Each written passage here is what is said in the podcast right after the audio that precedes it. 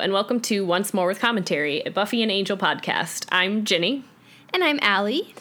and today we're going to talk about Checkpoint, and for Angel, we're talking about an episode called Blood Ties. Blood Money. I'm sorry, Blood Ties is the next Buffy episode. uh, whoops, let me update my little notes. Uh, yes, thank you. It's funny because I had that thought when I looked at the episode. I was like, oh, that's funny. They have two Blood episode names back to back. I should have known that was going to happen. Anyway, how are you? I'm good. Um, You're a little fr- frantic. I'm frazzled, but Yeah. I'm good.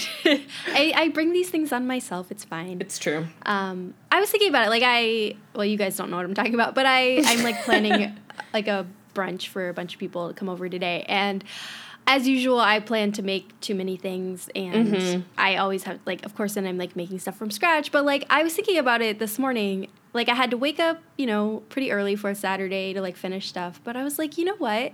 In a weird way, this is really relaxing. Yeah. Like I'm stressed, but the stress is almost relaxing me because it's stress that I can deal with. Like right, right. You still have control over the situation. yeah, roughly. it's like almost like an exercise, I guess. Like you Yeah. know, like when you go to yoga and like it sucks while you're doing it, but No, then don't know, afterwards but you feel yeah. really good. Or Sure. like exercise in general. sure. Uh, Yeah. side note: I've never felt that high after exercise. People, my entire life, it's literally documented everywhere. Like it releases, uh, what's it called? Right? Like makes you feel better. Never, never, ever, ever. Occasionally, I have energy that I feel like I need to burn off, and I'll like go for a run. That happens like once every three years. I, maybe, Okay. I- so, but I just mean to say I am waiting for those endorphins to ever reach me. I have never felt them. I mean, it's not like a feeling of glee, but it's like a satis- a feeling of No. like satisfaction of like Nope. having done something. I guess it's more like that.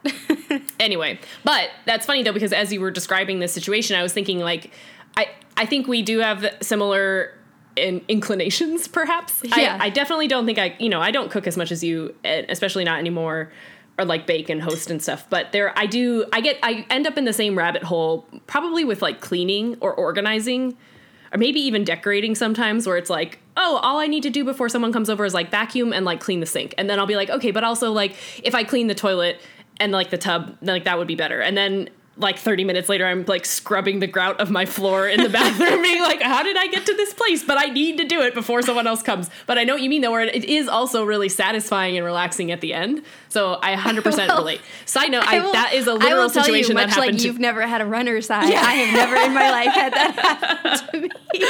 I this just this morning was like, I'll clean the toilet and make the mirror like presentable, and that Yeah. will have to do.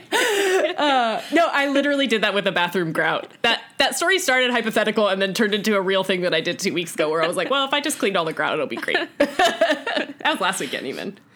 But yeah, so I don't do it with cooking, but I totally know what you're talking about. Where you're like, it's one more thing. I can just do this one more thing, and then everything will be perfect. And it is stressful, but it's also like, yeah, it is relaxing because it's like you know what you're doing, even if it's like maybe ill advised. Yeah, I guess the answer is these things are very personal. Yeah. to each person.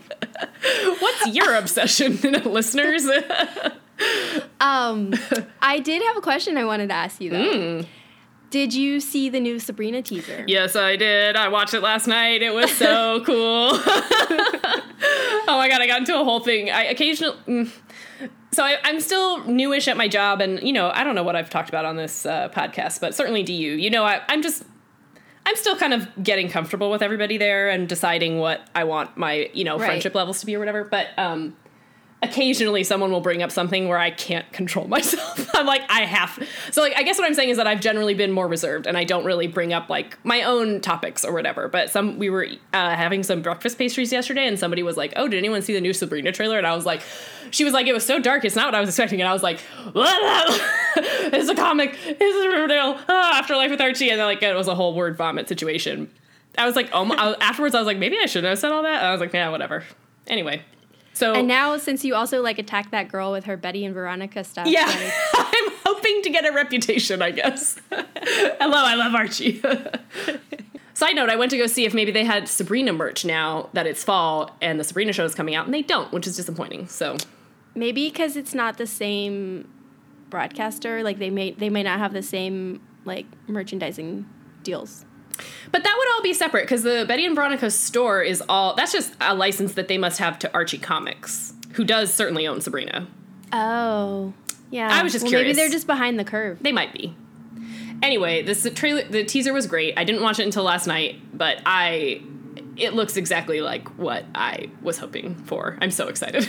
It looks freaky, and Ah. like Oh, I know I'm gonna watch it, but like oh my god. I'm gonna have to come up with some coping mechanisms. Yeah. because I am gonna scare it the did look pretty freaky. I hope it's scary. I hope it's scary because not a lot of things. I don't know. Not a lot of things are scary. Anyway, I'm glad you brought that up. All of my recommendations this week have to do with Halloween. I'm pretty fully in the throes of Halloween as of like two days ago. So yeah, I refuse. It's not October. I'm not. I'm not giving commercial interest this win. It's I not commercial interest. I don't have decorations up, but I'm reading scary things, watching scary things, getting in the mood.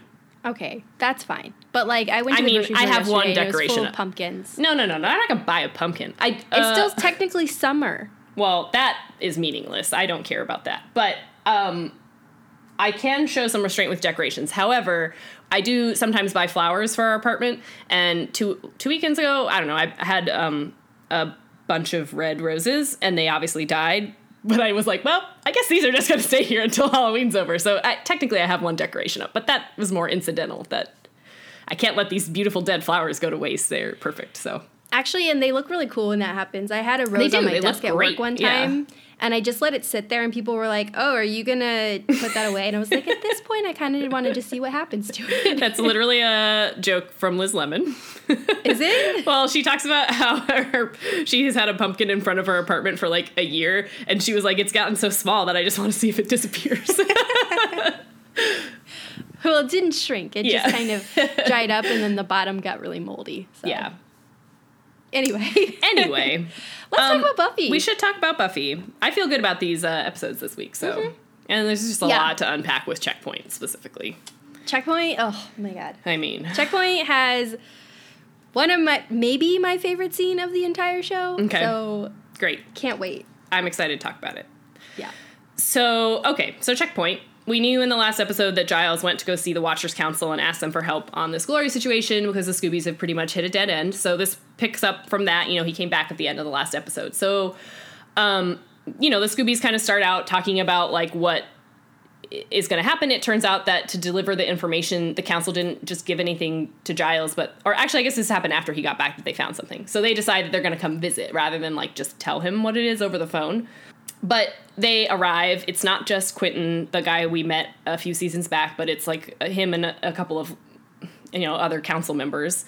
Um, and they pretty much immediately arrive to the magic shop and just start making really harsh judgments, making big demands of Buffy and Giles specifically, and holding back this information that they have about Glory as collateral. Basically saying, like, if you don't pass our tests and meet up to our measurements and meet certain requirements then we're not going to tell you what you need to know. So for and they seem to have you know they're they're kind of a shady institution that does seem to have real power. At one point they threatened to deport giles and it's clear that that's something that they would be able to do.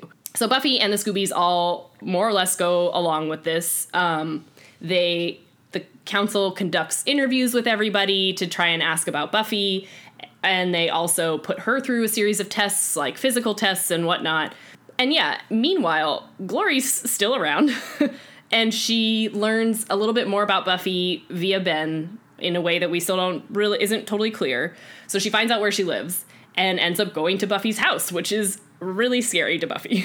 Um, so of course glory is just trying to find out where her key is and she knows that buffy knows. So kind of you know she doesn't end up doing any damage per se but buffy is pretty shaken up about this that glory knows where she lives now and that she you know her mom and her sister are even more in danger than they were before etc cetera, etc cetera. so as buffy's going she's supposed to go have one final test with the council at the magic shop as she's on her way to meet them after this run-in with glory um, First of all, she drops her mom and Dawn off with Spike to watch over them because she's going to be occupied and he's kind of the strongest person around.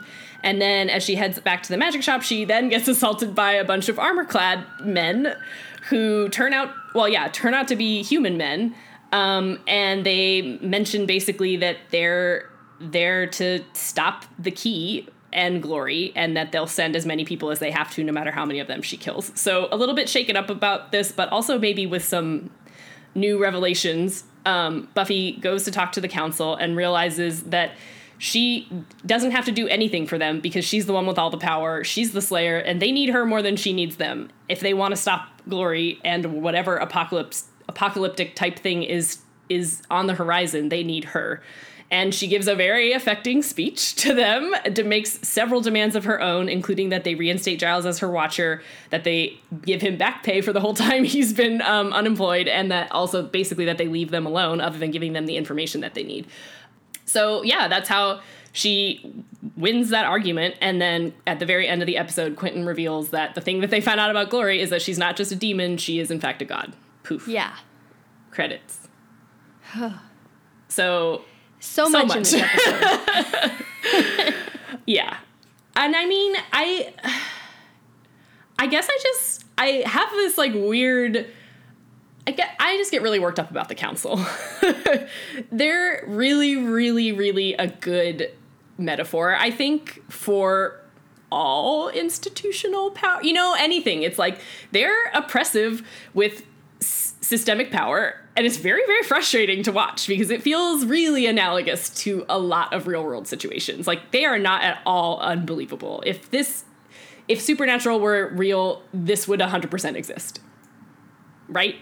I don't know. yeah. And they're just really frustrating to watch. And, The and certainly, very yeah. same thing as like Buffy's the talent. Yeah. They're like the corporate people trying Yeah. to pretend that they have sway over her, but like she's the only person who makes them relevant. So Yeah. I mean, or like any politician that is clinging to the last grasp of power as long as they can hold on to it, convincing the people that they need them when in fact they're the ones that get elected or whatever. I don't know. I just like, it, much like the X Men, I feel like this is like a pretty constantly relevant metaphor, but really, really infuriating. So we don't necessarily have to start there. That was just the bit I have to get off my chest. I get really mad every time we start talking about the council. I'm like, where I want to start is actually with the end. So Okay. with their big revelation that Glory is a god. oh yeah. And I think I've you've been wanting to talk about this forever. yeah that for me like this is it's sad because on one hand like i i love glory as a villain i Mm-hmm. think she's i mean coming on the heels of the initiative could only be um, Better. Yeah it could only be better but like in her own right she is a great villain she's Right. Mm-hmm. funny she has motivation she's interesting There's she, real like, stakes. yeah, there's stakes, like it carries a story through, but like making her a god, Yeah. I feel like was the thing that took the show to like a different place that kind of makes it less grounded because okay, it's grounded in the way that it's still normal people, well, supposedly normal trying to like deal with these like Mm-hmm. Issues. extraordinary circumstances. But like I don't know how much of the comics you've read, none, almost. but Not I none, feel but like little. it's kind of one of those things where it opens this door where they really go off Yeah. on it in the comics because they have the freedom to do that, obviously, right. in art that you can't really do on film. But in some ways, it lessens the impact for me because part of the appeal of Buffy is she's just this normal girl. She's fighting these vampires. Mm-hmm. These metaphors for life, but like gods aren't really that good at being used. Like you can use circumstances with gods. I mean, look at mythology. Okay, Right. yeah, sure. gods can be used to tell stories, but like I just feel like it's not. Something about this isn't as effective for me. It's, So- it's interesting because I think that you're not wrong. I think the way that I deal with it in my head is, and again, this is part of the reason why I don't, I, I haven't read the comics because like I don't want other people's idea of what's canon to affect my idea of what's canon, and I f- I feel like you're right, and they certainly in this episode play it for like this is the biggest, baddest, be all end all. But knowing the like we've are the kind of way that it ends up playing out, I think, in season six, kind of, is like she is a god, which is to say that she's more powerful than anything that they've faced up until this point. But she kind of just comes from another dimension. You know, like when they talk about gods, Yeah. it does also just kind of fall into this like, well, Angel was in a hell dimension. Buffy ends up in some sort of dimension. Like there's just other world. They've already mentioned this like shrimp dimension. You know what I mean? So it's like it, it is more off the deep end, but and they say God, and I do think that they intentionally play that up for effect. But dialing it back a little bit, I mean, I guess if you hate all the dimensions, I don't know. That's kind of always been part of Buffy. I, I guess I'm just saying that she's not as powerful as I feel like they make it sound. At least at this point, because it turns out to, it- she is very powerful, and that is a thing that they have to deal with. But it also kind of just falls into the Buffy universe that already exists, which is that yes, she's a god, but there's a portal. I right, guess. but that's I think what also bugs me about it is like it's this big buildup of like she's a god, and it's like okay, so you've gone in that direction, but in what way is she different from any of these other demons who had people encountered them hundreds of years ago? They would have thought they were gods, right? right. Yeah, yeah. No, like, I think you're that's right. That's what kind of like also ruins it for me, and also the fact that everyone who's historically dealt with her, the monks, the knights of Byzantium, Mhm. Oh, yeah, they all refer to her as the beast. Right. So it's kind of like okay, maybe she's considered a god because maybe people worshipped her, and maybe she has slightly more power than other demons. But she still just seems like a really powerful demon from another dimension. I think if anything, that's actually the more interesting point for them to mine is like how did this particular demon end up with the status of God in Earth, in our current Earth dimension. You know what I mean? Because you're right that like that are, like, people worshiping and they certainly we've run into other demons that have worshippers, right? Like there's been at least a handful of them that are like have followers. Even the master kind of had his own, you know, ringleading ringleader quality, but like none of them have got quite elevated to this point. So it is interesting. I and I, so yeah, I guess what I'm saying is that I agree with you. I think you know there is also this part of it that's like they say she's a god at the end of this episode, and it's supposed to really land. But yeah, like so they kind of are writing things for a, f- a f- clearly like plot effect, not even plot, right? But for like shock like value, for, a- for like a a quick. They're trying to get the payoff of some they're trying to get payoff at the end of this episode, but then it's not really going to make sense for the rest of the show. I didn't check the air date schedule, but if I had to guess, this was an episode that fell at the end of Sweeps. yeah, probably. Um, 12 would be, yeah, probably. So the other thing too is that is problematic oh, about January, January 23rd. Hmm, okay. I guess that's later than I would have thought. this is that they say that she's a god, but Glory very clearly has a weakness. Right. Like we see her at the very beginning of this episode in really bad shape. Mm-hmm. They're cutting it really close. She appears to feed off of this Some sort of mental energy, yeah. and she hasn't fed in a while. But like, it's unclear if that's because she's trapped in this mortal world. I think or that is she. I don't think that is unclear. She said as much. She said that a few episodes ago. okay. So that like she's more unstable in this dimension than she would be in her own.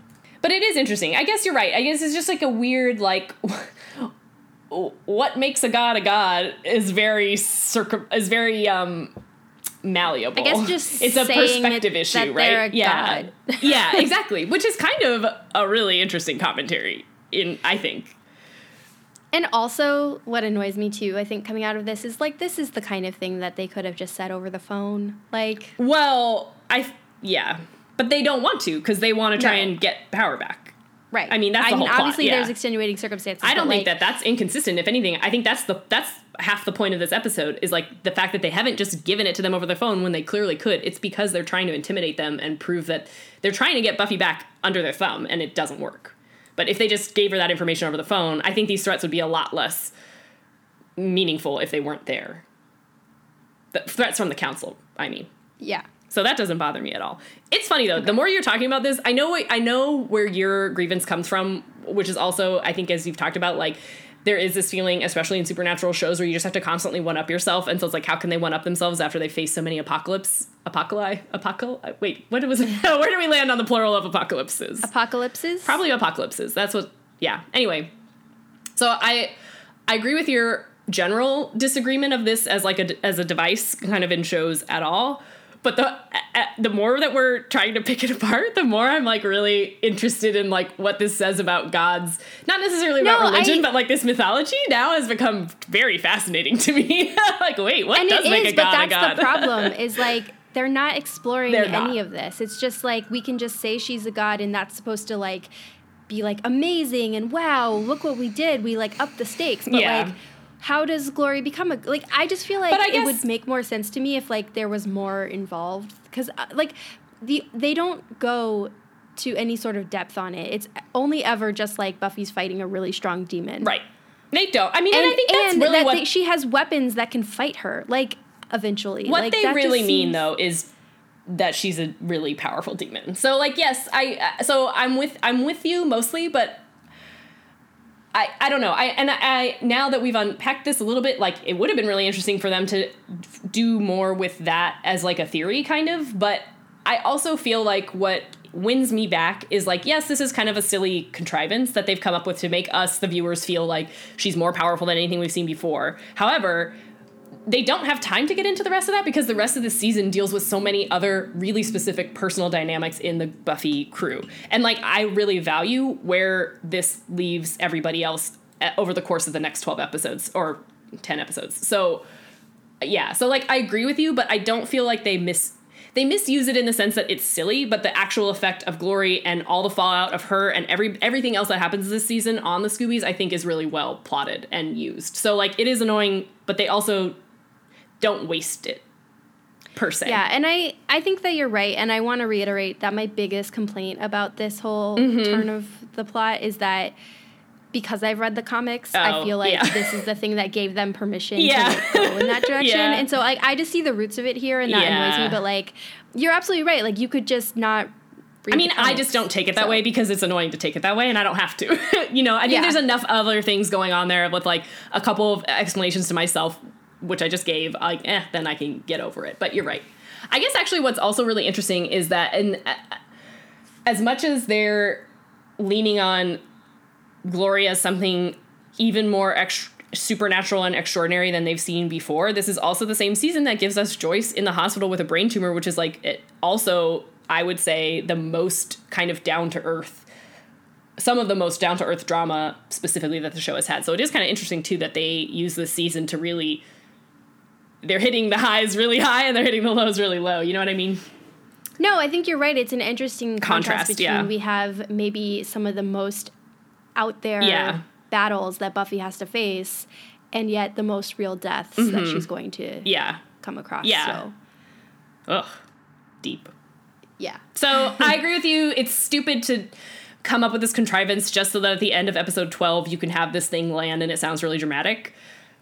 But I'm going to choose to move past it just because I like everything else that comes. If they made it really silly after this, I think I would be with you too and being like, why are they bringing gods into this? You know, if she turned out to be an Adam type figure, then it would have been really frustrating. So at least they get the rest of it. Do you it right. like everything that comes from this? Because how do you feel about the Knights of Byzantium? Oh, uh, yeah, I guess they're kind of silly.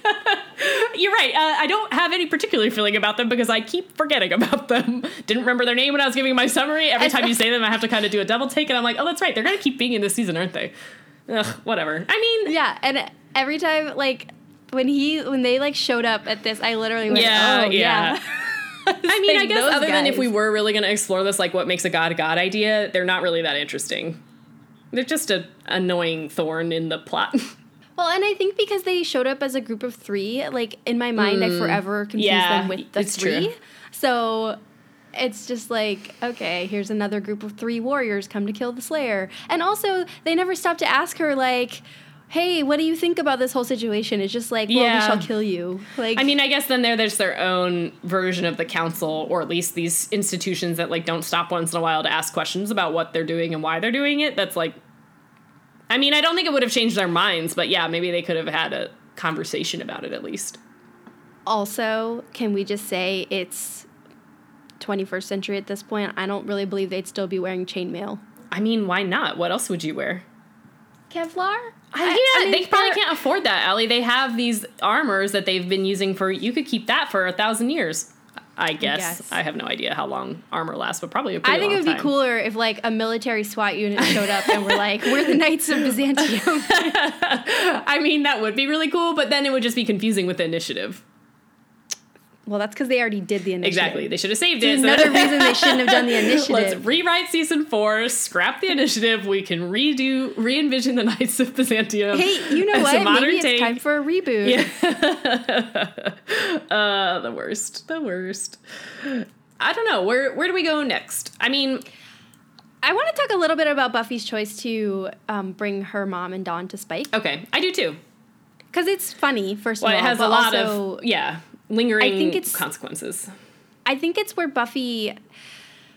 I mean, she's not okay. Buffy's not the most self-aware person, so she's probably not aware that she's doing this. But she does have this tendency to like use. It's much like her relationship with Riley at the end, where she uses him when she wants him That's and pushes very, him away when she doesn't true. need him.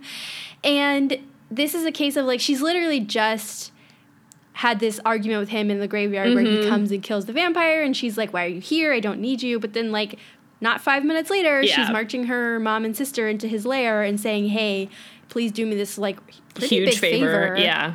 And it's interesting too because had he not recently realized he was in love with her, he probably would have said no, right? Or I mean, there's a potential that he would have. I guess he. I don't ha- know. He I is a like real Spike always had a softie. soft spot Yeah, you're right. And Dawn. But it is interesting. I mean, you're definitely right. I think there's also though. I I do think that it illogical though it may be. He is a, a valid choice in this situation. I think He's the only He, he is the only choice. There is nobody else as nearly as strong as Buffy. He's the closest one. Angel's not there anymore, and Riley's gone. So yeah, I mean, the, the rest of the Scoobies have to be at this other thing. But even if they were available, I still think Spike is a reasonable choice. So like, it is kind of stupid, but it's also like, I mean, who else is who else could even at all stand up to anything? Right, and also, but like, who's gonna look for them there? That's a you good know? point, too. Like, they're Yeah. in a graveyard. Who's gonna think, oh, the Slayer hid her In mom a- and sister in a crypt? with a vampire. Even the Yeah. crypt alone is a pretty decent disguise, but like with yeah. Um, but yeah, no, I think I I think that there is it also does just kind of reveal something about Buffy's feelings towards I think Buffy won't ever admit that she's softened up to Spike as well, but she clearly has.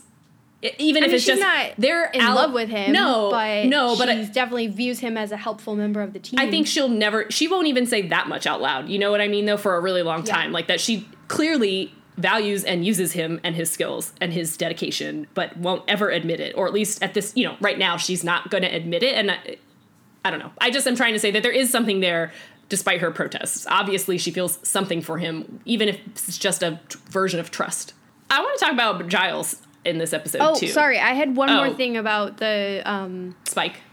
about Spike and About the thesis? taking care of Oh. Joyce and Dawn, and Oh. it's just to note that Oh, Spike yeah. is still watching Passion. And that he and Joyce bond over it in this episode. yeah, and I, I One of the Joyce, greatest scenes, like yeah. started watching it in the hospital or something. I think Joyce has probably just always watched soap operas. I think she's But just like how? She stand- has a job. She's always home at weird hours. Sometimes her job is like logging things in her upstairs room. Yeah. I also really loved the um the Watcher telling Spike that she wrote her, her thesis on about him. him. I know. Oh, that was such a that's just like a such a funny throwaway thing. Oh, also, actually, even in the scene where Buffy goes to ask Spike to do this, I think again, like not that Buffy's intentionally being manipulative, but she does know what to say to Spike to get him to agree. And part of those things is like, "You're the strongest one." When she says that to him, it's also like he really that's the exact stroke to his ego that he needs to agree to this. You know what I mean? If Yeah, he were, he needs if to he know that he's being picked because he's the most special. Yep, yep. And specifically the most strong, I think, is something that he feels really, you know, grossly good about. Or like if she were like, "You're the only one I trust." Yeah, or- yeah. yeah. You're the only one who's strong enough. Yeah, no, I don't know. I thought that was very interesting.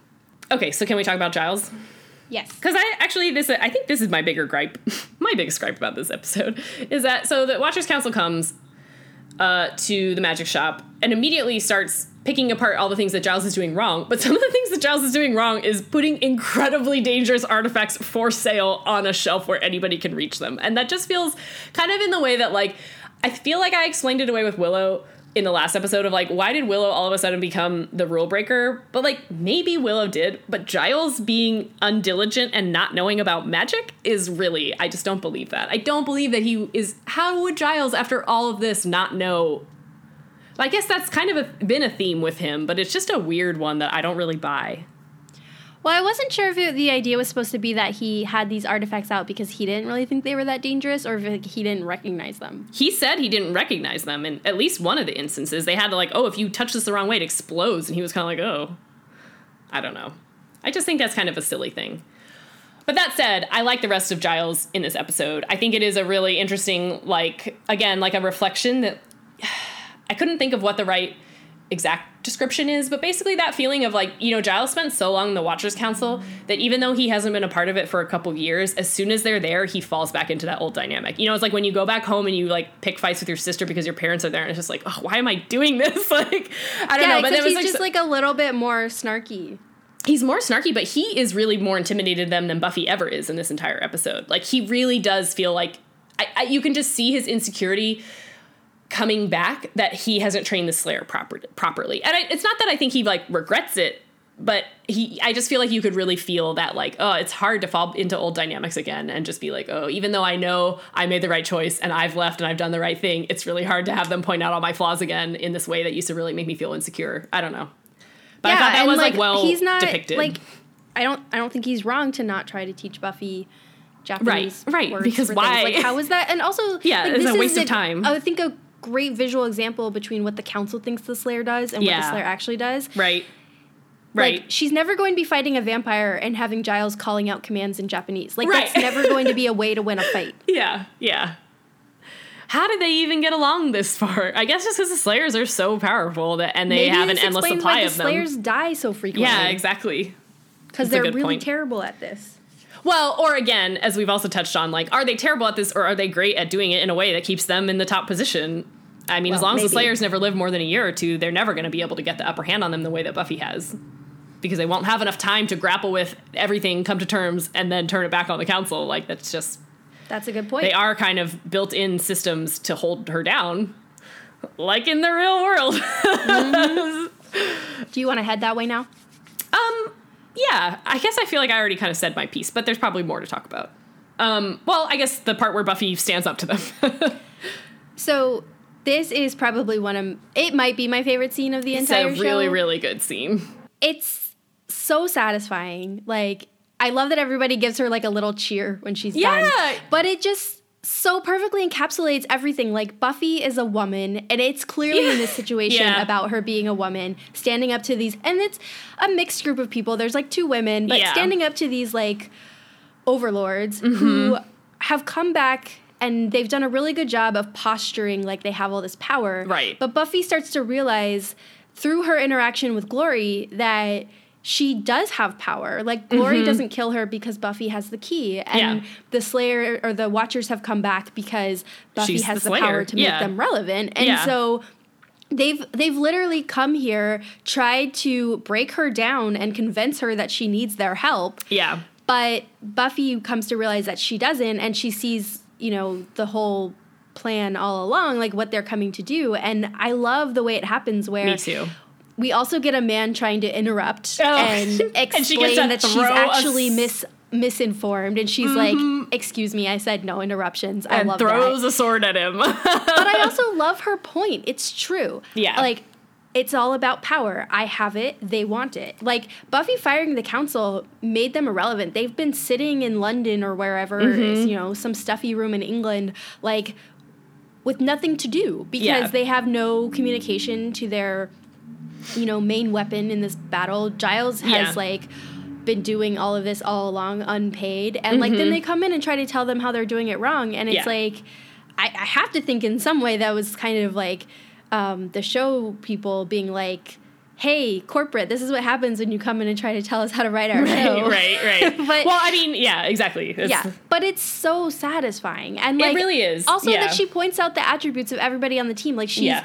Buffy does have a tendency to be a little bit selfish, but like she needs to be. But also, like she's recognizing everybody's contributions It's here. true. Like Tara and Willow have their witchy powers, Mm-hmm. and Anya has knowledge that you would only gain from being a thousand year old demon, Mm-hmm. and Xander, most of all, has just clocked in the time. yeah, like yeah, like they keep trying to dismiss Xander as like, Yeah. oh, you're you don't have anything to show for this. You haven't mastered any skills. Like, how are you helpful? And like, he's helpful because he's on the ground instead of in an office. In yeah, exactly. Like, He's doing something. yeah, he staked more vampires than any of those people. So yeah, it's, it's, just a great scene, and I just And I, I think that you're really right to say. I mean, really, what this thing brings is a really like l- a high level of catharsis. That's like, Yes. as I said, like the Watchers really feel like I. I'm not going to for a lot of reasons, mostly because I know I'm going to end up somehow making myself sound stupider. But like, the council is a really good symbol, or I mean, stand in and metaphor for lots of things that exist either in the current day and have existed throughout history. And it's so, it feels to me, especially in 2018, like so rare that the people really do get to stand up to these systemic overlords. And it's just, it's so frustrating that, like, it's frustrating that it doesn't really happen the way I want to in the real world. And so it is the ultimate thing in fiction when you get to see something that you never get to see in the real world play out exactly how you wish it always would, in this way that you know it could if everything just came together, but like you know it's more complicated in the real world, but it's not more complicated on Buffy. And so I get to watch this scene and it gets to be great and I get to feel satisfied for like a, a few minutes that like maybe someday or in these small ways people can do this thing and it just feels really, really good. It does. Ugh.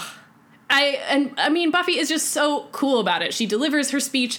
She's not, you know what I mean? Like not to say that she shouldn't get emotional, but like she just s- delivers it in this just like really perfect way. And like you said, like when she tells that guy not to interrupt her, it's like cool and uh, not deadpan, but like I, you know, she's just so metered that it makes him feel like the one who's gone crazy in this way that people are always doing to her. Maybe I don't know. I just really, yeah, that one I may be misinterpreting.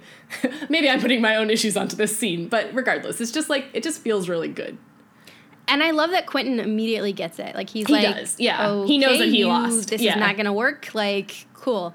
Um, but I also I think one thing that I find really interesting is that Buffy comes to these realizations from Glory, It's true. and I think it's not. I mean, if Glory knew that she had inspired the Slayer to like, Right. stand up for herself, that was not obviously her intention. I mean, because that scene where Glory is in the house is legitimately scary. But It like, is, yeah. I do think that it's interesting that Buffy's finding power in a situation or learning that she has power from a situation where she must have felt helpless. Like she It's knows she's not going to yeah. be at best glory in a fight. She also knows she has to protect herself and Dawn. Mm-hmm. And then her mom is home as well. Like but Yeah. that's not a that's not a fight Buffy would win. Like she had to feel as powerless as she could feel and yet it's Yeah. a situation that had her realize her own power. I mean, it's really cool. Yeah, it is really cool. And also, everything that you're saying is just again underscoring why Glory is really effective as a villain because she and Buffy are bringing things out in one another that are interesting and like really fun to watch. You know, it's not interesting when your villain is just mustache twirling or doing anything that's like inexplicable, but that they like now kind of have this weird bond with one another, or at least Buffy is gonna. I, I you know, I think maybe not bond, but it's like you're right that Buffy has gotten something out of this encounter with Glory, and it's just gonna make it all that much more I don't know, interesting of a plot and interesting of a relationship between them as their adversaries, as adversaries. Yeah. It's a lot more interesting when the Joker is bringing things out in Batman and vice versa, right? Than when he's Yes. just squashing someone left and right, because that's just not nearly as satisfying. Do you know what I always wondered if like what would happen if Glory had just killed Dawn in that scene? Yeah. like she would have Just because. inadvertently ruined any of her chances of Yeah. going back and I mean, obviously the show's not going to make it that easy, but yeah, like yeah, yeah. I always I always think like, huh, wow, that could have gone a whole different direction. yeah. Um, well, I mean, and just speaking of Dawn, just because it's relevant, you know, there are, she's definitely, again, as people are just being stupid and talking about her in the house where she lives, you know, Dawn is continuing to kind of overhear things about herself. So uh, that's just setting, you know, plot setting for the next episode, but it is relevant that she's just con- kind of continuing to like get this sense ar- around her. There were a couple um, continuity things that I want to point out just because I thought it was well done. Mm-hmm. Like instead of continuity errors, it was Yeah. good. So they're continuing to reference obviously Riley. Yes. Oh my God. And I love that line too. Yeah. I, Which one? When Buffy's giving her speech and she says that Riley, I'm sorry, Oh. that uh, she says, "Oh, Xander's clocked more field time than any of you, and he's part of the unit." And uh, Willow buff- whispers to Xander, "Oh, that's Riley speak." And I think that that's a really nice moment too, where we get to see that like, yeah, things might have gone sour and whatnot, but they did have a relationship that was meaningful, and Riley impacted her life. Yeah, she learned from him. Yeah. Also, I thought you meant the one where Spike was like, she can't keep a man, it gets her all down. Yeah, that's right. I did forget about Sp- Spike's little revelations or his opinion Um, on the situation. but also that Xander had a cast because Oh, Olaf yeah. broke his arm. Yeah. Yeah. True. So I I didn't know if that was maybe the actor had a cast or like, but I thought it No, was like- no, I think it was because of the Yeah. episode. Yeah. I don't know. I like appreciate when they do that. Like Yeah. that time isn't just skipping around. You know, Mm-hmm. things have consequences from week to week.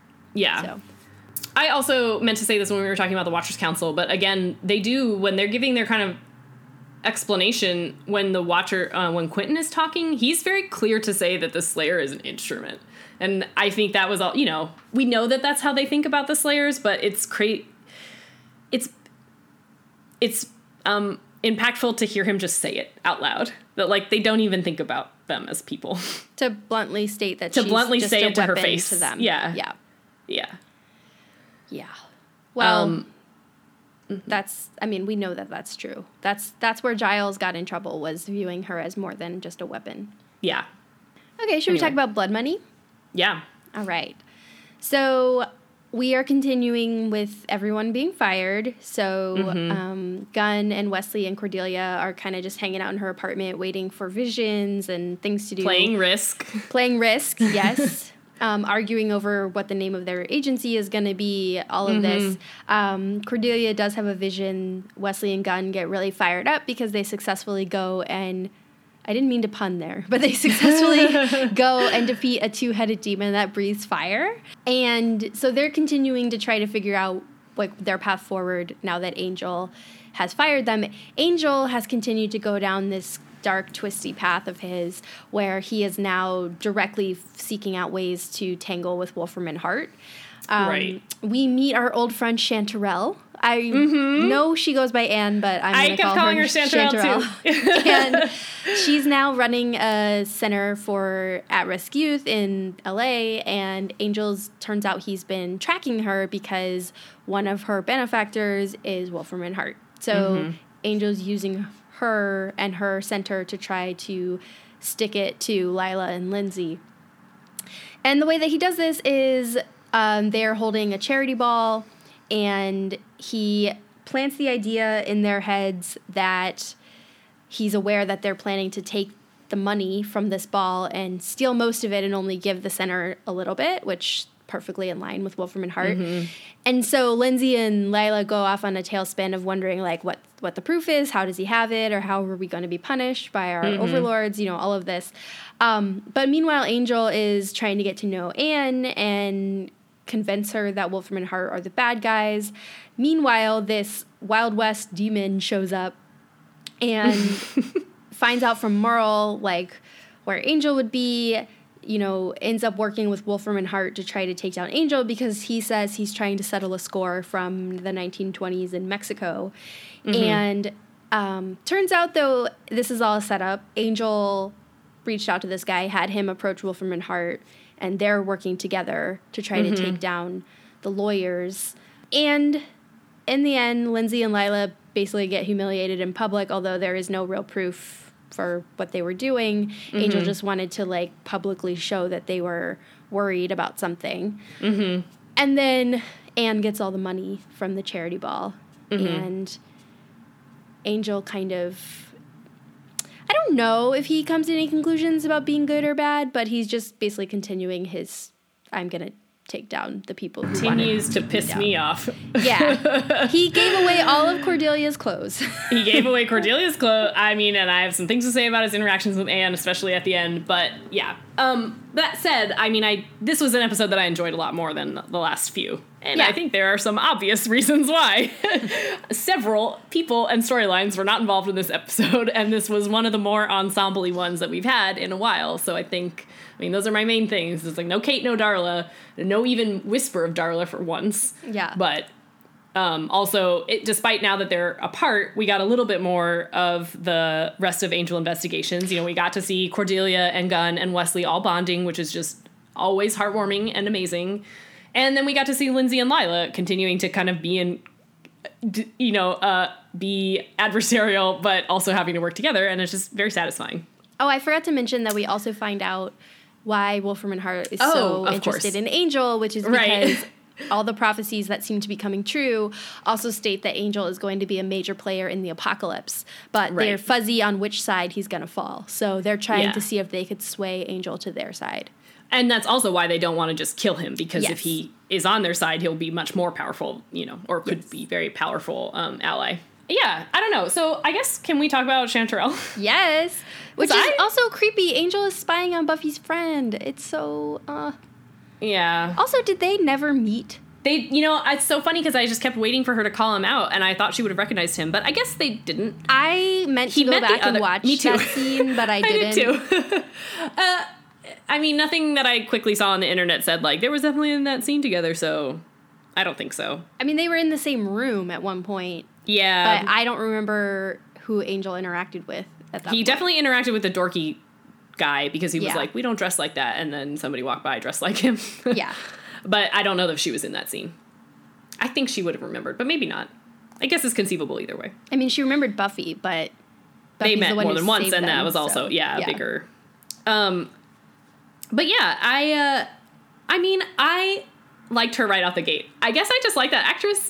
I feel like she really played. I guess in the ways that like some of these other like dart the all the other blonde actresses have really like irked me in some of their mannerisms. I think Chanterelles are really endearing. She really has that the right line of like especially since we've we've only seen her in like 3 episodes and I already feel like I totally understand her growth as a human which is like she was really had come from dark places was really really vulnerable has finally we saw her get help find some sense of empowerment with Buffy in season 3 of Buffy. And now watching the like consequences of that where she's like still has this real sense of empathy and vulnerability to herself but has taken charge of this like whole other organization it's just like it's just so cool. Like she's just the coolest. Yeah, she's really had this like upward trajectory that is fun to watch, but also like she has more depth and shading than a lot of the regular characters. it's true. Yeah, I know and understand her story way better than I do Kate's. Like Who's I, been yeah, in like 10 episodes. right? Like, or like Lila, like yeah, yeah. what is Lila's motivation? I don't Right, get it. right. and And I this guess is it's not also- the last time we'll see her. No, and I'm I'm excited because I don't remember I don't really remember how her stuff plays out. But at least for now, I think this will continue to be true. She is kind of one of the only people that gets a genuinely positive arc. You know, there's not I don't think there are going to be a bunch uh, maybe I'm wrong, but at least in this instance it's not complicated.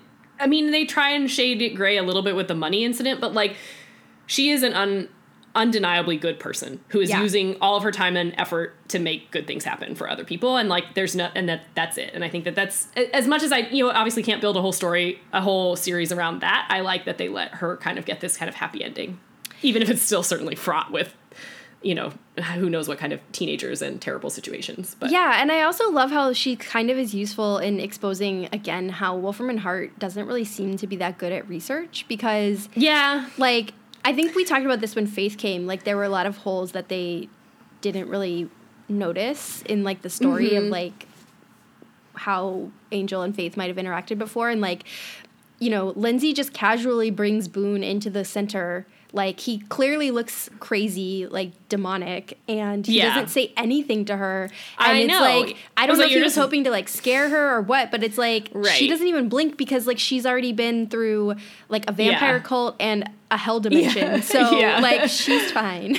but he did had no way of knowing that or rather but that's what I mean. Like Yeah, that's the kind of thing that like I don't know how that would have shown up in like a file or something. But Wolfram and Hart seems to find out some pretty um, personal stuff otherwise. So like.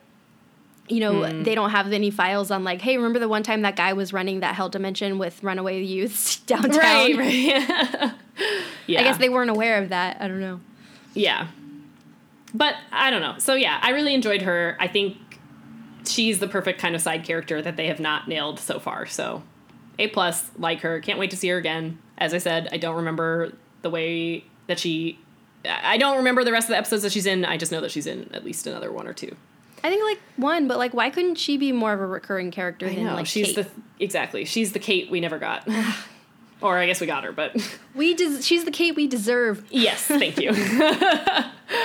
um, speaking of other side characters, though, they also bring back Merle now. He's been there a few. A few I'm times. over Merle.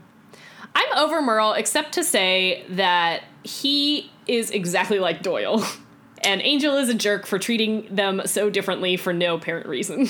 Yeah, it's He's true. just as scuzzy as Doyle was. He just didn't doesn't look human. So I don't know. I, I think, think- they're all again- showing their biases against him. Merle isn't doing anything worse than anyone else.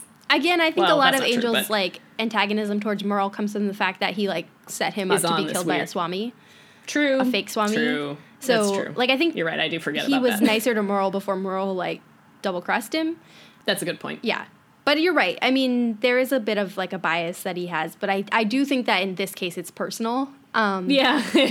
Also, like Angel shamed Merle for his beanbag chairs, but I, I know, Okay, like- I have to admit, we have these breakout rooms at work, and one of them has beanbag chairs, and I love them. Okay. it's the most comfortable place in my office to sit. Well, Also, like, no, literally in this whole episode, everybody uses Merle and nobody pays him. So, like, I don't know where you think he's gonna get this money, Angel, but he, you didn't give him the hundred dollars that you promised him. So screw you. If you really want him to get a nicer chair, like, pay him. I know Merle does kind of have a bad episode.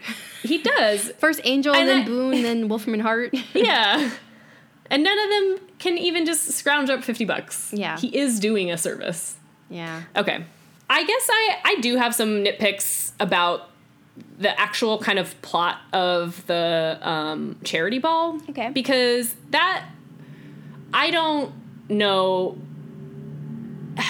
I just don't think the math really works out, nor do the motivations. Because what really would have made more sense to me. So I guess what I'm trying to say. So it turns out that yes, Wolfram and Hart are throwing this charity ball for the teen um, charity house that came out really poorly, but um, and Angel reveals that like, oh, but they're gonna skim two million dollars from you in order to do this. But it just makes more sense to me that Wolfram and Hart, they are a really terrible law firm, but they still need good PR. Like, I just don't understand why they wouldn't just be doing this for the PR or be doing this for the PR and using the either attention or the energy either as like a deflection so that they could be doing something evil, evil in the background or as a source of power for some sort of spell that they need. Like, it just didn't, $2 million just seemed like a weird motive. It doesn't seem big enough sum of money to be worth all of this effort because presumably they're spending like several hundred thousand dollars to even put this thing on in the first place.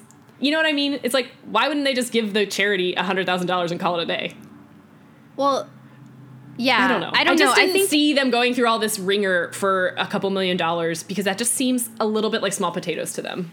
it is, but I think it's one of those things where like Lila and Lindsay are uh, clearly working outside the jurisdiction of like their boss, and Yeah. I think they're trying to deliver good PR to the firm and get you know kudos for that.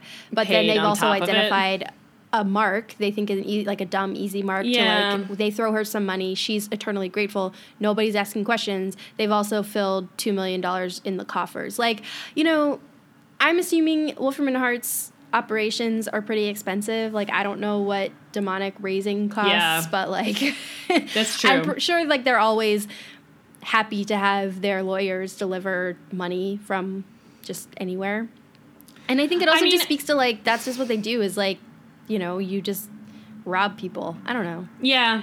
I mean, I, i, do i buy that like find that that questionable I guess there, there was just a part where they like started talking about it, and I was like, why would they even bother? I don't know. There, I still I'm not totally convinced.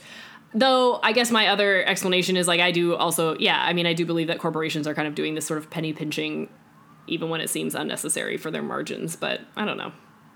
yeah there were a couple of nitpicks that i had about the whole lindsay and lila storyline mostly Mm-hmm. where angel confronts lila in the car and Uh-huh. um, i just have this like pet peeve of like people on tv always adjust their mirrors when they get in the car but like Yeah. wouldn't it be in the exact same spot where you left it if Um, it's yeah, your only car? if someone else is driving your car. yeah like that's that was kind of like it's clearly just so that they can do the fake out with angel yeah. which is super annoying. It's but true. the other thing that I really liked was, or I guess not the other thing, the the, Yeah, the one the thing thing, I did liked. really like is in that last scene where Lindsay and Lila are getting kind of chewed out by their boss, and Mm-hmm. There's that moment where Lindsay's kind of like not being as like acquiescent, I guess, and Lila physically Mm-hmm. Oh, his boss is distances just like, herself from him. Like she literally steps away from him when he starts Yeah. questioning things, and I just thought that was like a really great acting choice. Like yeah. she because she and it's really subtle. It's just like all of a sudden she's just like, I'm not with him. Yeah. I also like the boss's reaction to that, which was like he just waited a minute and then he was like, "I'm sorry, what did you?" Or rather, he just kind of proceeded. yeah. Like, I- I- did you? Did I hear something? And then you just kept going. I was like, that was Yeah. a really petty way to move along from that. Also, maybe Um, Lila should ask Cordelia how to hex her car against Angel True. because Cordelia knows how to do that. That's very true. yeah, I, I Um, didn't like Angel humiliating his friends though. Like he used those videos to like That's true. get at Lila and Lindsay, and it's really mean. Like those are really embarrassing things for Lindsay, for Wesley and Cordelia. Yeah. Rude. And nowadays would be the sort of thing that would like go viral. Yeah. Well, I guess this is before smartphones, at least. Mm-hmm. Um, I um, my actual biggest gripe with Angel is the way that he acts towards um, Anne and slash Chanterelle in this episode, specifically at the end, because you know now that you we've you've kind of pointed it out is this like this is another example of him making decisions for somebody else and just enforcing them. You know he gives her this whole i i appreciate that he explains to her who wolfram and hart is and what taking that money might mean. And he does kind of say it like is that really the kind of money that you want? And she makes a decision and her decision is yes i want it anyway. Yeah. and like i think that that is valid or at least it's her choice and he somebody who has only been stalking her for like a week has no bearing on that decision i don't think he he should hold no sway over her and so then at the end of it she doesn't you know boone takes away the money and then Chanterelle is like, how how could you do this now? We've gone through this whole rigmarole. I didn't really embarrass the law firm, and you know she risks herself, her charity, and doesn't get money at, out of it at the end, and so she slaps Angel, which is well deserved. And then he just gives her some spiel about how well you, I, I know you said you wanted it, but I know better that you really didn't want that, and that's his explanation, which is really infuriating. But even more infuriating is that at the end of the episode, he gives it back to her anyway. And I'm like, Angel, none of this was your choice in the first place, and you're yourself not even being consistent with your own supposed values, or at least the values that you're infring- imposing on others. I was just No, so the real mad at answer him. I was is like, why she are you doesn't want that this? money unless it comes from him. Like that's his Yeah, I whole take on like- it is like you don't want that money, it's blood money. And then he literally brings her money with blood on it. Like Blood on it, yeah. it's Huh, it's not somehow cleaner now that you've stolen it from the thieves, Angel. Yeah. It's still the same thing. I don't know if this is something that's going to continue to bug me throughout the run of the show, and it's something Me neither. that I hope not. I didn't notice a lot the first time around, much like you know Right. the sexual harassment Doyle. of Cordelia Yeah. by Doyle, things like that. I mean, we're watching it through a 2018 lens now, but like Yeah. Angel really has a habit of taking he is very like um, agency away from female yeah. characters. He does, and it's really, really annoying. I, it has only so far really been in this season where since he's hit this whatever dark period he's in. I don't know. So, like, like, I'm trying I to mean, think I- back to like his first interaction with Buffy, and it was kind of the same thing. Like he was like, Well, I'm gonna give you just enough information that almost helps you, true. but like I'm gonna like guide you to do this one thing that I think you I should could do have and just not tell you anything. And yeah, that's true. Yeah. very true. I mean, you're right. He's worse now, but Yeah, I don't know. I feel like this is a pattern with him. And I think it's playing Yeah, like they're I trying to play very, it as very- like rescuer and hero, but like that's the annoying thing about heroes is they don't always listen to what you want. Yeah, well, and I appreciate again that like at least Chanterelle slaps him. yeah. She's not. This is why she's awesome. It is because and because at the end she still takes it despite having gone through all this and Angel's insisting that she doesn't really want that money. She really wants that money. Yeah. And it's not also like I get it to some extent. I, I think his point is well made and like you shouldn't continue to do business with Wolfram and Hart because they're doing terrible things in order to get this to you. And I think that that's well made. But by the end of this episode, that money exists. She can't easily give it back to anybody. You know, I don't know. Well, she I, like, says I'm she has her. a way you to hide take it, but I mean, I, that two million dollars is a lot of money to launder. And she literally has to launder it. Like It's it's, true. it's I get really overboard with the metaphors at the end. um, but yeah, I mean, it's like she can't just go back and give all that money back to the people at the charity ball. And at least this money, Wolfram and Hart itself might be dirty, but that money was genuinely raised for her. So I guess actually, now that I'm thinking about it, she totally deserves that, and it is not nearly as dirty as Angel is making it sound. This specific money. yeah, You know what I mean? yeah. Except like literally how he poured Boone, Boone's blood all over it, but you know. right. Well, also, I don't, I don't it. think it understand how the blood got all over the money. Like, Well, because they were they were fighting over it. Boone threw it between them, and then they got into a fight. well, put the money out of the way. But he a couple a little bit of it had like flung out Yeah. of the yeah. Um, I did really like Boone though. Even before I remembered that they were in cahoots together, and he kind of showed up. At first, I was like, "Ugh, what? Why are we throwing another storyline into this?" But then when he started talking, I was like, "You're just pretty delightful," and I really liked him going into Lila and um, Lindsay's office and just being like, "You're gonna, this is what's gonna happen," and blah blah blah. I don't know. His mannerisms were very No, uh, charming. I thought he was a great demon of the week, but also, Yeah. did you notice that because he was speaking in like that twang, that Lindsay's southern accent like really came out? No, no, I didn't hear that. I was like, oh, that Christian Kane was like, oh, my people. I don't know if he's Yeah. really southern, but like it seems like he is. And like I think he in that be, scene yeah. where he was talking to Anne after Boone had come in, I was like, whoa, it's really twanging. That's funny. But yeah. Uh, yeah. So overall, a pretty decent episode. Angel is very, very annoying, but everyone else is great. Oh, and we didn't uh, really t- cover this much, but I really liked the Gunn and Wesley and Cordelia storyline. Like them sitting on her couch and just talking about all they had done and being really proud of themselves, but also admitting that they were scared was just like. And also, do you remember when they first met? Like they didn't like each other at all. Yeah. Ugh, and it was so sweet. They've come so far. They really have. Gunn has friends now Gunn has friends that don't rely on him to like. Yeah, I was like he did sort of You have friends, but Well, they were more of like a squad. Like yeah. a vampire battling squad. yeah. Okay, well, um, let's see. Next time we've got blood ties, Blood ties. uh huh. and um, what's next on Angel? An episode called Happy Anniversary, which I don't remember. Oh, I bet this is a Darla one. I won't look. Yeah. Blood ties, though, we know is going to be a big Yeah, one. Yeah, I'm excited. Yeah. Yeah. Not the one we just watched that we just talked about, but the Buffy one. The Buffy episode called Blood Ties. Yes. You said you had some pop culture this week? I just have a lot of uh, Halloweeny things to start talking about. Mm. Is- um, I was gonna just give one recommendation and save the other one for next week, but honestly, like this is a limited time. Everybody's only got a, a month and a half to get all the Halloween Yeah. in that they can, so I'll just get them all out there. Um, I not for the first time, but I watched The Shining this week. Ugh. It had been and it had been a while since I've seen it, No. and it's totally worth watching and revisiting. It's not I. I am not the like Stanley Kubrick is a wonderful is the the ultimate genius in at least I guess that's really only have seen The Shining. I just mean to say I did find flaws in it, but it's still a pretty masterful suspenseful horror film. Like I was surprised this was the scariest it's ever felt to me, I guess is what I'm saying. Like the first couple times that I saw it, I mean it's definitely freaky and there's like some uh, particularly jarring scenes, but like it didn't necessarily stay with me the way that it kind of did this time and i just really appreciated the way that he the way that that movie is very tense and scary in unexpected ways in addition to the kind of normal on the face ways so totally worth watching if you haven't seen it before or even if you've seen it maybe this is the right time to revisit it No, Um, never again.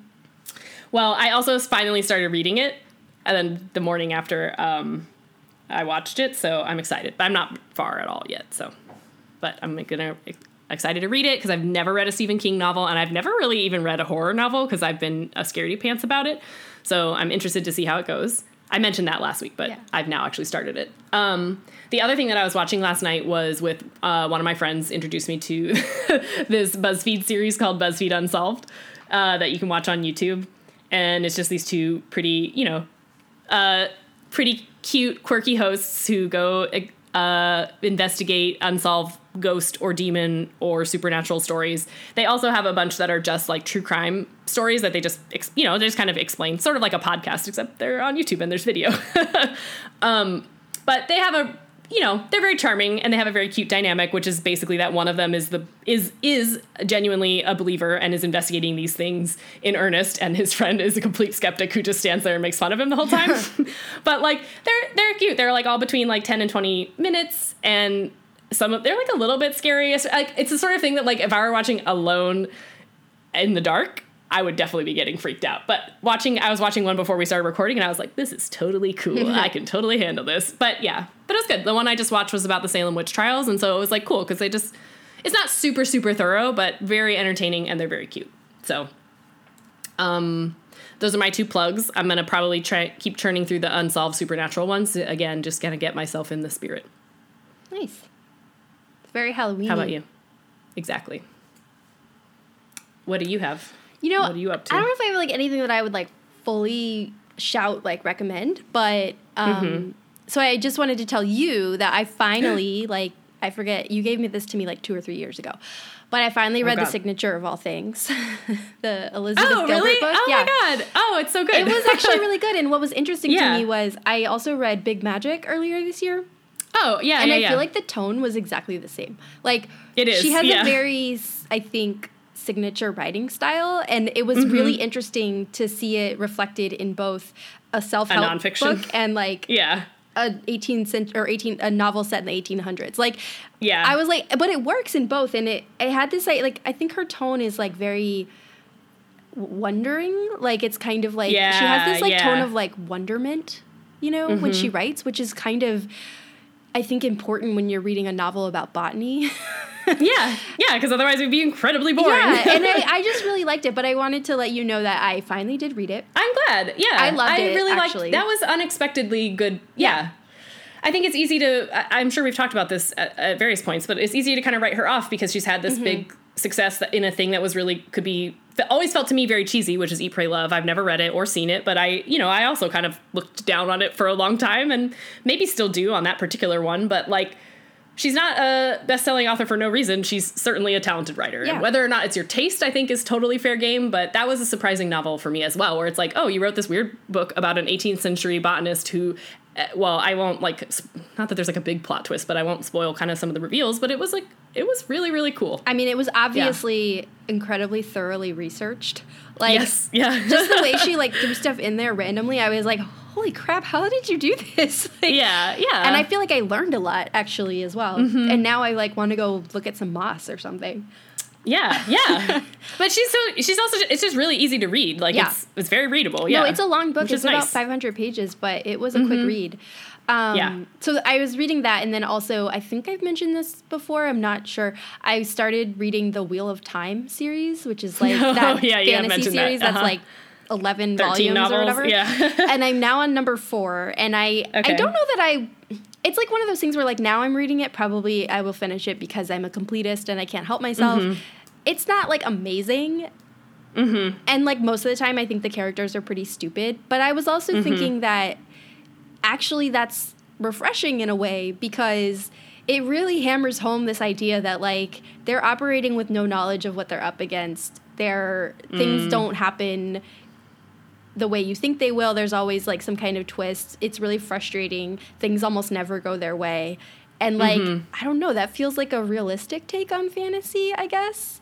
So maybe that's okay. And like, some of the stuff they can do is pretty cool, but I don't know. These are really long books, and I'm like, I've got like 10 more to go.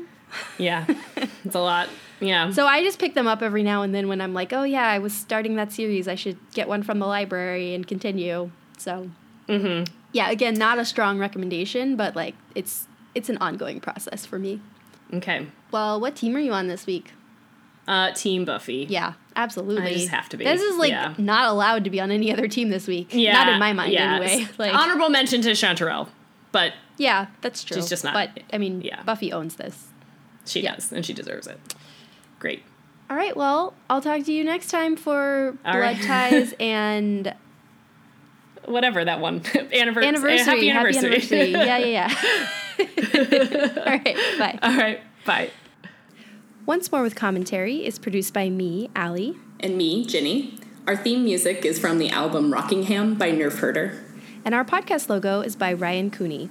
You can email us at scoobies at oncemorewithcommentary.com with any feedback, questions, comments that you have, and find us on Twitter and Instagram at OMWC Podcast. You can also find our most recent episodes and any show notes at oncemorewithcommentary.com.